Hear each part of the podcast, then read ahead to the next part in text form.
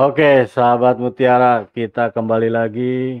Mungkin uh, kita akan lihat apakah sudah ada pertanyaan. Oke, Mas Khair. Ah, ini dari Asep Andira dari Facebook. Pertanyaannya, kalau untuk pemakaian profesional, apakah bisa diaplikasikan di COR? Cimenyan, Bandung. Gimana Mas Hoer untuk profesional? Kalau untuk profesional, memang dia diformulasi bukan untuk dicor ya Pak Herman ya. Ya. Jadi kalau dicor bisa pakai grower nanti kalau pengen kandungan kanya tinggi, tapi eh, mem kalau memang dipaksa untuk dicor, ya bisa saja sebenarnya. Cuma alangkah baiknya menggunakan yang memang sudah formulasi untuk dicor seperti ini apa uh, mutiara 1616 atau atau grower. Tapi untuk tanaman apa dulu nanti dicornya, Pak. Ya. Oke. Okay. Tapi kalau untuk kacang okay. tanah ya mungkin jarang lah yang pakai cor. Iya. Oke, Pak tadi Pak Andira ya. Jadi memang profesional ini ya adalah granul, jadi emang diperuntukkan untuk ditugal atau ditabur ya. Jadi memang formulasinya beda dengan mutiara grower atau 1616. Oke, mungkin ada pertanyaan lain. Kita lihat Mas Hoir. Ini dari Yadi Cikiur. Facebook. Di umur berapa pemupukan polier diaplikasikan saat vegetatif ataupun generatif. Nah, ini silakan Mas Her. Jadi umurnya berapa vegetatif berapa, generatif berapa? Oke, Pak Herman. Untuk pupuk foliar nanti kebutuhan yang tertinggi yaitu di saat uh, dua minggu uh, setelah tanam itu sudah sudah memang kebutuhan tanaman untuk makanan sudah mulai tinggi. Jadi paling enggak di umur dua minggu. Jadi uh, profit hijau tadi diaplikasikan di saat umur sekitar 14 sampai 15 hari setelah tanam atau dua minggu. Dan untuk yang profit merah eh, itu bisa diaplikasikan karena kandungan P-nya yang tinggi dia di, diaplikasikan saat umur 20 sampai 30. Karena kenapa kok 20 30 dengan kandungan P yang tinggi dia nanti akan membantu proses pembungaan, eh, membentuk menjadi ginofor atau bagal buah sehingga nanti memaksimalkan potensi bunga untuk menjadi buah pun dia akan membantu lebih tinggi. Sedangkan untuk fase generatif, fase generatif tanaman kacang tanah itu sudah masuk di umur 20, cuma nanti di umur 30 bakal bunga itu baru bisa menjadi calon bakal buah. Jadi ginofor atau e, calon bakal buah dia akan turun ke tanah menjadi uh, menjadi polong itu sekitar umur 30 hari. Jadi fase generatif uh, ketika pupuk yang fase generatif dimasukkan di umur sekitar 30 sampai 35 hari. Itu bisa menggunakan profit orange tetap apa, apa profit merah atau bisa menggunakan profit maxi yang biru tadi. Sedangkan untuk pengisian, pengisian nanti kan e, mengikuti pola pengairan. Jadi pengairan sekitar umur 50 pengisian sama pembesaran polong tadi umur 70 itu fase fase generatif saat fase pengisian bisa dimasukkan profit orange atau profit maxi di umur 50 dan umur 70 bisa dimasukkan salah satu dari profit orange atau profit maxi Pak. Gitu Pak Herman. Oke. Oke, Kang Yadi mudah-mudahan jelas ya. Jadi saya ulang sekali lagi jadi umur 14 itu profit hijau, umur 20 itu profit merah eh, antara 20 30 ya. Terus 35 itu ya. profit merah atau maxi dan untuk eh, pengisian ubi atau polong itu 55 apa 50 sampai 70 itu profit orange atau profit maxi. Oke. Terima kasih Mas Hoir. Terus kita lihat ini ada Saban Mardiana Facebook varietas kacang tanah apa yang unggul dan cocok untuk dataran menengah sampai tinggi. Silakan, Ir. Oke, Pak Herman. Uh, sebenarnya varietas kacang tanah ini sudah banyak yang dilepas, mulai dari tahun 50 sampai tahun terakhir ini. Ada sekitar kalau nggak salah 45 varietas kacang tanah unggul yang sudah dilepas oleh Balai Pertanian. Intinya satu, uh, semua kacang tanah ini bisa ditanam di dataran rendah ataupun dataran tinggi. Cuma memang kebanyakan sampai hari ini masih banyak ditanam di dataran rendah. Sedangkan uh, intinya satu, kacang tanah ini lebih banyak dia uh, tidak terlalu toleran di tanah dengan kandungan natrium atau kandungan salinitas yang terlalu tinggi, Pak Irman. Jadi dia hmm. akan mempengaruhi apa pem, uh, penyerapan unsur NP dan K. Nah, untuk dataran menengah ke atas pun kendala kandungan salinitas atau kendala kandungan garam atau Na kan itu sangat rendah. Jadi semua varietas kacang tanah ini saya yakin bisa. Varietas unggul yang sudah banyak, yang sudah ya, dilepas, yang banyak ditanam teman-teman di Jawa Timur ini ada hipoma 1, hipoma 2. Hipoma 2 itu paling banyak. Selain ada juga varietas unggul tuban. Ada juga gajah, dia lebih besar jumlah uh, apa kolongnya atau orang lokal biasanya nyebutnya varietas papa. Kalau hmm. secara resmi memang namanya gajah. Apa varietasnya gajah? Kalau menurut saya Hibuma satu, Hibuma dua dan semua varietas tadi masih toleran, toleran lah asal asal di situ intinya kadar salinitasnya tidak tinggi. Jadi menurut saya semua varietas okay. bisa. Oke Pak Ermen, begitu. Ya, oke. Okay.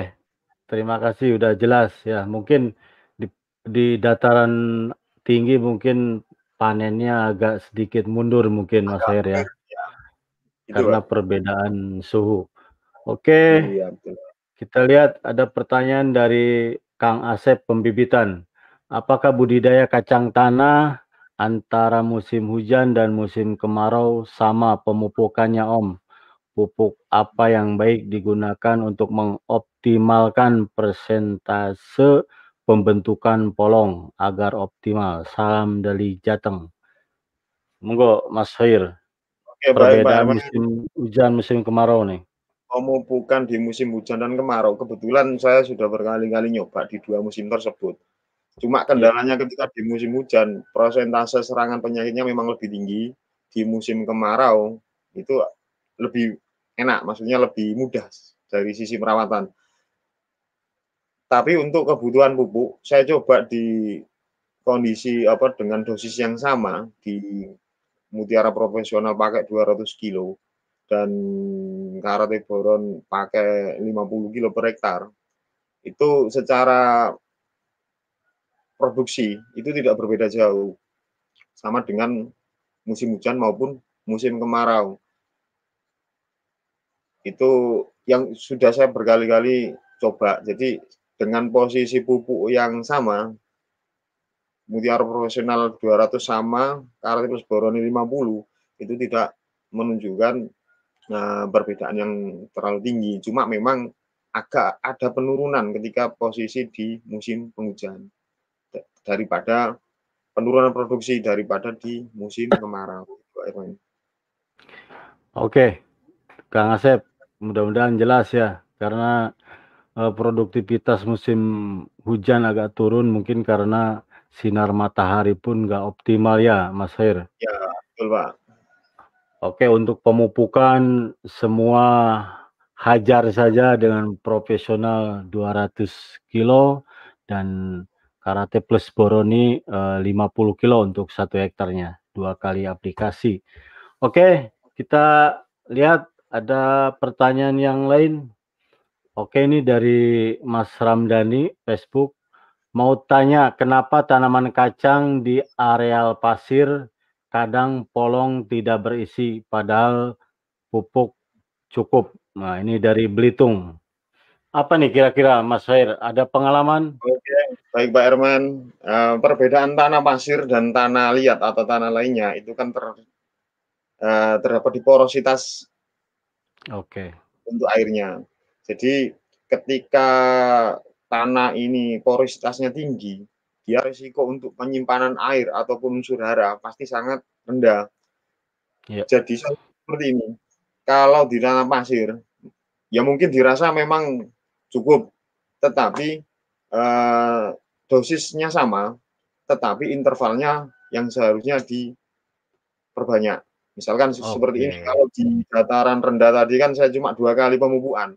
Kalau di apa di daerah Tuban kan dua kali pemupukan. Kalau di daerah pasir tadi mungkin bisa empat kali, tapi dengan dosis per hektarnya yang sama, Pak. Mungkin itu.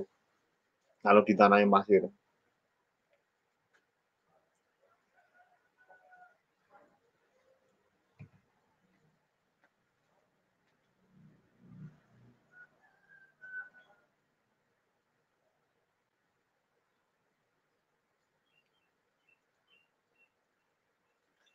Oke. Oke, Pak Herman. Ya, tadi sedikit ada gangguan, sahabat Mutiara. Jadi memang eh, tanah pasir ini untuk menyimpan air maupun ya pupuk yang kita berikan memang sangat cepat ya. Jadi Ya. leachingnya tinggi sekali. Ya, tadi Mas Soir udah menyarankan, jadi di-split beberapa kali jumlah pupuk sama, tapi aplikasinya yang di Ya. apa diperbanyak ya. Jadi ya. supaya untuk eh, apa leaching. Mungkin yang kedua mungkin bahan organik mungkin ditambahkan ya Mas Soir untuk eh, di megang airnya itu akan lebih lama atau pupuk yang kita berikan nggak langsung tercuci. Oke, kita mungkin pertanyaan berikutnya dari MH Channel. Oh, ini dari YouTube ini kalau saya. Eh, Pak Hair, bagaimana syarat bibit kacang tanah yang bagus? Apakah diperlukan penyimpanan dulu sebelum tanam? Terus varietas apa yang produktivitas per hektarnya paling tinggi? Thanks. Salam Mutiara. Nah ini Mas Hair, apakah harus disimpan dulu atau begitu panen langsung bisa ditanam? Monggo Mas Hoir. Oke, Pak MH Channel atas pertanyaannya. Memang memang tidak hanya kacang tanah sebenarnya ya. Eh, menurut saya semua tanaman juga memang harus butuh disimpan dulu sebelum ditanam. Jadi dia harus dikeringkan dulu, paling tidak eh, dengan kondisi kadar air yang relatif rendah, terus disimpan selama tiga bulan, minim, paling nggak paling tidak tiga, bulan lah, itu baru eh, bisa ditanam. Untuk varietas sendiri yang yang paling bagus, yang paling bagus, yang paling banyak, intinya kacang tanah ini kan permintaan. Kalau permintaannya tinggi dengan eh, dengan posisi varietas yang bagus tadi pun banyak peminatnya. Kalau di Tuban sendiri varietas lokal lokal Tuban yang paling banyak diminati apa di, ditanam diminati. Yang kedua itu Hipoma 2. Hipoma 2 juga produktivitasnya termasuk juga tinggi. Yang ketiga tadi alternatif ketiga biasanya teman-teman sahabat-sahabat mutiara dari Tuban biasanya menggunakan varietas gajah. Varietas kacang tanah ini unik menggunakan nama-nama hewan Pak Hermen. Jadi ada Ya. jerapah juga ada, tapi tadi yang saya sebutkan tadi yang paling di daerah Tuban dari teman-teman sahabat-sahabat mutiara di sana. Oke, eh, sudah jelas ya eh, MH Channel. Oke, kita eh, lihat lagi apakah masih ada pertanyaan. Oke, ini dari Facebook Ding Rohidin. Eh, mau tanya ada berapa jenis kacang tanah? Nah, ini mungkin silakan Iya, Pak. diulang kembali Mas. Iya. Memang ini hampir semua sahabat-sahabat saya rasa tidak semua tahu ya kalau varietas kacang eh, kacang Ya. tanah itu banyak varietas.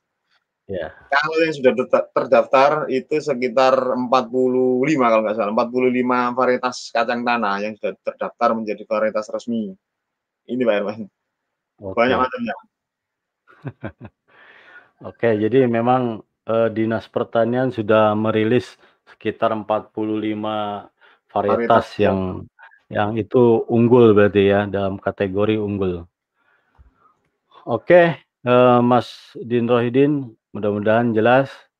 Kita lihat si ada pertanyaan atau saya akan sedikit tanya nih Mas Fair. Oke Pak Herman.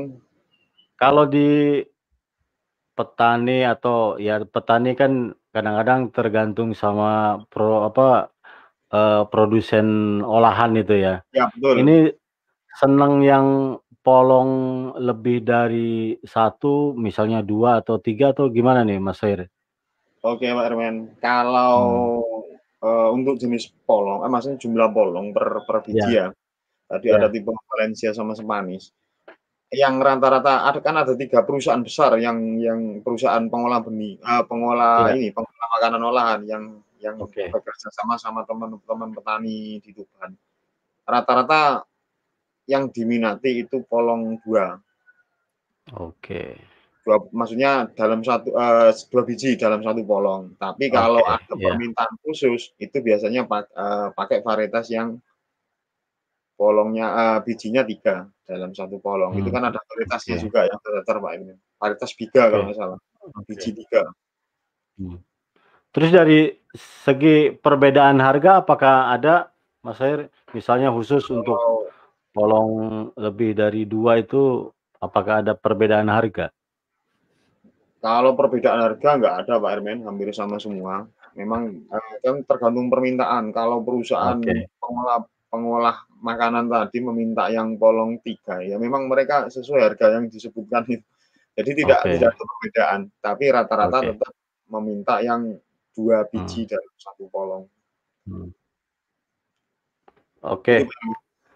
Oke, terima kasih Mas Hair. Kita Oke, lihat apakah masih ada pertanyaan dari Facebook atau dari YouTube.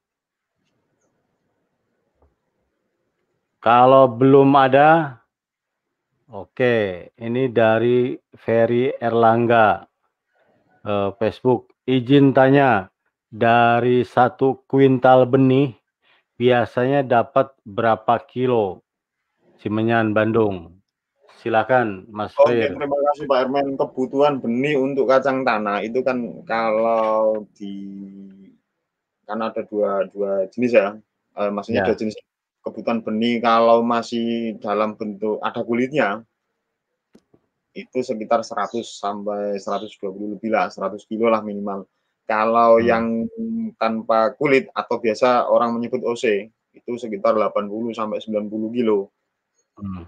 Dan uh, dalam satu satu hektar lah itu main. Nah tadi ya. sudah disampaikan bahwa produktivitas satu hektar itu di angka 3 sampai 4 ton tadi kan. Okay. Jadi dari bibit uh, sebesar 100 kilo atau 80 kilo lah OC itu akan hmm. keluar hmm. panenan sekitar 3 sampai 4 ton berarti Pak Oke. Okay. Gitu lah Erwin. Oke. Jadi satu banding mungkin uh, satu banding 40 ya? Ya. Sekitar segitu ya. Oke, Mas Air, kita ya, lihat uh, ini ada pertanyaan dari Din Rohidin uh, Facebook. Kalau meroke SOP cocok nggak buat kacang tanah? Monggo Mas Fair. Oke, terima kasih Mas Dinro Hidin ya. Kalau Merko SOP itu cocok lah. Kenapa kok cocok? Karena kecenderungan saya mau ngamati bahwa uh, banyak gejala-gejala defisiensi sulfat. Nah, SOP sendiri kan kalium sulfat ya dia. Itu jadi ya. sangat cocok. Nah, ada juga dan di situ kan kalium, kalium yang uh, tidak ada klornya, maksudnya bebas dari klor dia akan pasti meningkatkan rendemen. Jadi pasti rendemennya akan meningkat. Nanti pasti produktivitasnya juga akan meningkat kalau SOP. Sangat cocok kalau hmm. memakai SOP menurut saya. Oke. Oke, Mas Din Rohidin, uh, mudah-mudahan puas ya. Oh, oh ini dari tadi dari apa? Tetapi dari, uh, ini Pak Herman, kalau SOP harus Herman, saat ya. posisi fase generatif lah. Generatif ya? Oke, ya. Oke. Jadi jangan salah pakai nanti. Posisi tanaman masih generatif dipakai SOP nanti kasihan tanamannya nanti. Oke, ya, karena SOP ini adalah kandungannya uh, kalium dengan sulfat yang tinggi ya.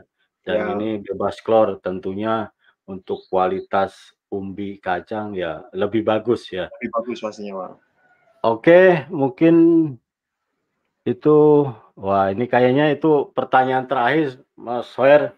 Uh, sebelum kita tutup, uh, saya akan sedikit merangkumkan apa yang uh, tadi disampaikan Mas Fer terus dari pertanyaan-pertanyaan sahabat Mutiara saya akan tiga poin ya yaitu uh, kacang tanah legum ini karena dia bisa bersimbiosis dengan bakteri ya bintil aka atau rhizobium itu tidak membutuhkan nitrogen yang tinggi bukan berarti tidak karena fase awal itu ya tadi Mas Fer sampaikan bahwa uh, rhizobium baru aktif itu sekitar uh, tiga minggu atau empat minggu ya.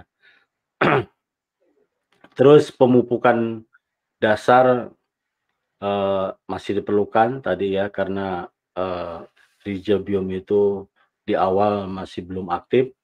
Terus yang ketiga adalah kalsium pemakaian kalsium plus boron ya atau karate plus boroni itu sangat sangat penting ya karena perbedaannya sangat signifikan untuk meminimalisir yaitu uh, karat daun yang apabila uh, serangannya tinggi itu bisa ke ubi ini akan mempengaruhi uh, nilai jual dari kacang uh, tanah itu sendiri.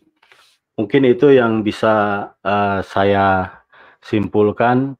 Mas Soer, terima kasih atas Oke, sama-sama Pak Herman. Uh, ya, kerjasamanya.